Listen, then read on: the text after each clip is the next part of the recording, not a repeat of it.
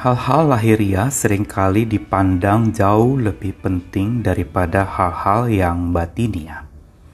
Karena yang lahiriah itu tampak lebih menguntungkan dan karena kelihatan itu menjadi lebih diperhatikan.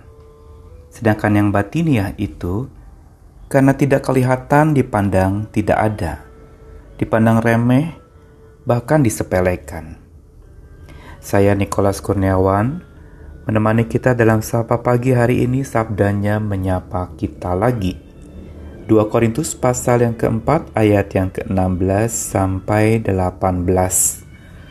Sebab itu kami tidak tawar hati, tetapi meskipun manusia lahiriah kami semakin merosot, namun manusia batiniah kami dibaharui dari sehari ke sehari sebab penderitaan ringan yang sekarang ini mengerjakan bagi kami kemuliaan kekal yang melebihi segala-galanya, jauh lebih besar daripada penderitaan kami. Sebab kami tidak memperhatikan yang kelihatan, melainkan yang tak kelihatan, karena yang kelihatan sementara, sedangkan yang tak kelihatan adalah kekal.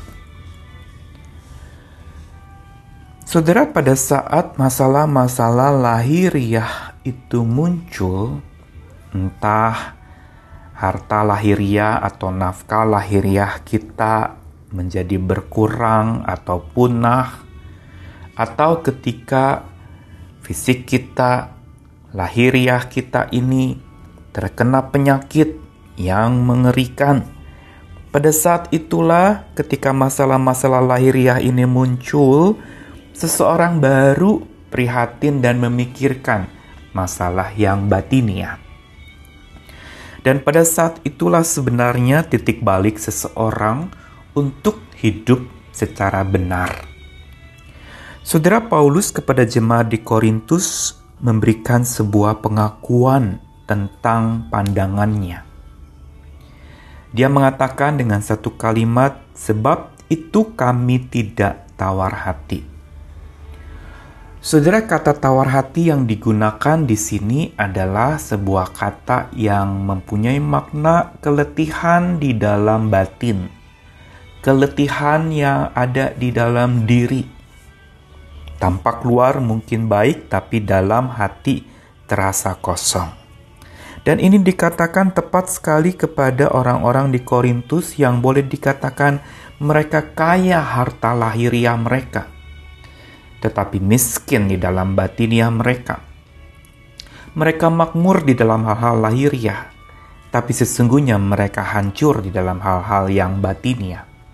Karena itulah mereka menjadi tawar hati. Orang yang letih hatinya atau batinnya, karena justru jarang memberi makan dengan benar hatinya atau batinnya juga bukan dengan makanan yang benar mengisi batinnya. Dan pada saat ini kita melihat bagaimana Paulus mengingatkan tentang satu fakta bahwa lahiriah itu akan merosot, tapi batiniah itulah yang akan terus dibarui oleh Tuhan dari sehari ke sehari. Paulus ingin mengatakan bahwa Kemerosotan yang lahiriah ini justru menunjukkan betapa terbatasnya yang lahiriah, tetapi betapa tidak terbatasnya hal-hal yang batinia. Dan untuk itulah Paulus mengingatkan, ayo pikirkan masalah batiniamu. Jangan semata lahiriah yang engkau perjuangkan mati-matian, sementara yang batinia engkau tidak pernah berjuang sampai habis-habisan.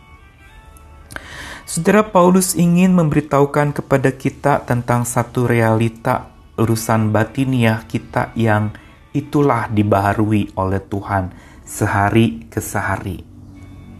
Itulah sebenarnya yang dibutuhkan untuk seseorang makin melihat kehidupan dengan benar.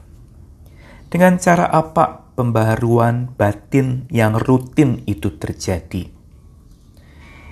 Yaitu yang pertama-tama Paulus ingatkan tentang perspektif kekekalan.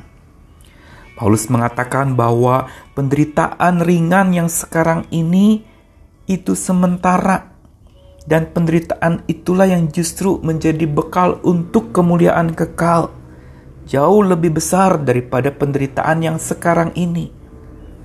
Ini bicara soal perspektif kekekalan yang perlu dibangun dalam pola pikir kita, yaitu memandang segala sesuatu, memilih dan memilah segala sesuatu dari sudut kekekalan. Kita tahu yang mana yang sementara, kita tahu yang mana yang selamanya, dan kita akan lebih banyak berjuang untuk yang selamanya itu. Begitu pula dalam melihat penderitaan atau kegagalan hidup kita. Karena hidup di dunia sementara berarti penderitaan yang kita alami pun sementara. Sementara kemuliaan yang Tuhan sediakan buat kita, itulah yang kekal. Perspektif kekekalan itu yang perlu dibangun untuk supaya batin kita dibaharui dari hari ke hari secara rutin. Yang kedua yang Paulus ingatkan bukan saja bicara soal pola pikir atau perspektif kekekalan, tapi bagaimana hubungan yang interaktif dengan Sang Maha Kekal. Itu yang perlu dibangun setiap hari. Hubungan interaktif dengan Sang Maha Kekal itu mengingatkan dan mengisyaratkan kepada kita tentang apa yang utama harusnya di dalam hidup kita. Karena dalam bagian lain Paulus mengatakan bahwa Allah lah yang justru mempersiapkan kita untuk hal-hal yang kekal itu. Di pengkhotbah bahkan dikatakan bahwa Allah menaruh kekekalan dalam hati manusia. Dan di sinilah sebenarnya interaksi kita dengan Sang Maha Kekal itu perlu terus dibangun. Karena inilah yang membuat batin kita dibarui dari hari ke hari. Karena itu mari kita jalani hari ini, berdoa minta Tuhan karuniai mata kita, hidup dan pikiran kita dengan perspektif kekekalan dan hubungan yang interaktif dengan Sang Maha Kekal. Terus berinteraksi, bersekutu dengan Dia, dan pembaruan batin yang rutin itu akan terus terjadi. Engkau tahu hari ini yang mana yang rutin untuk batin kita.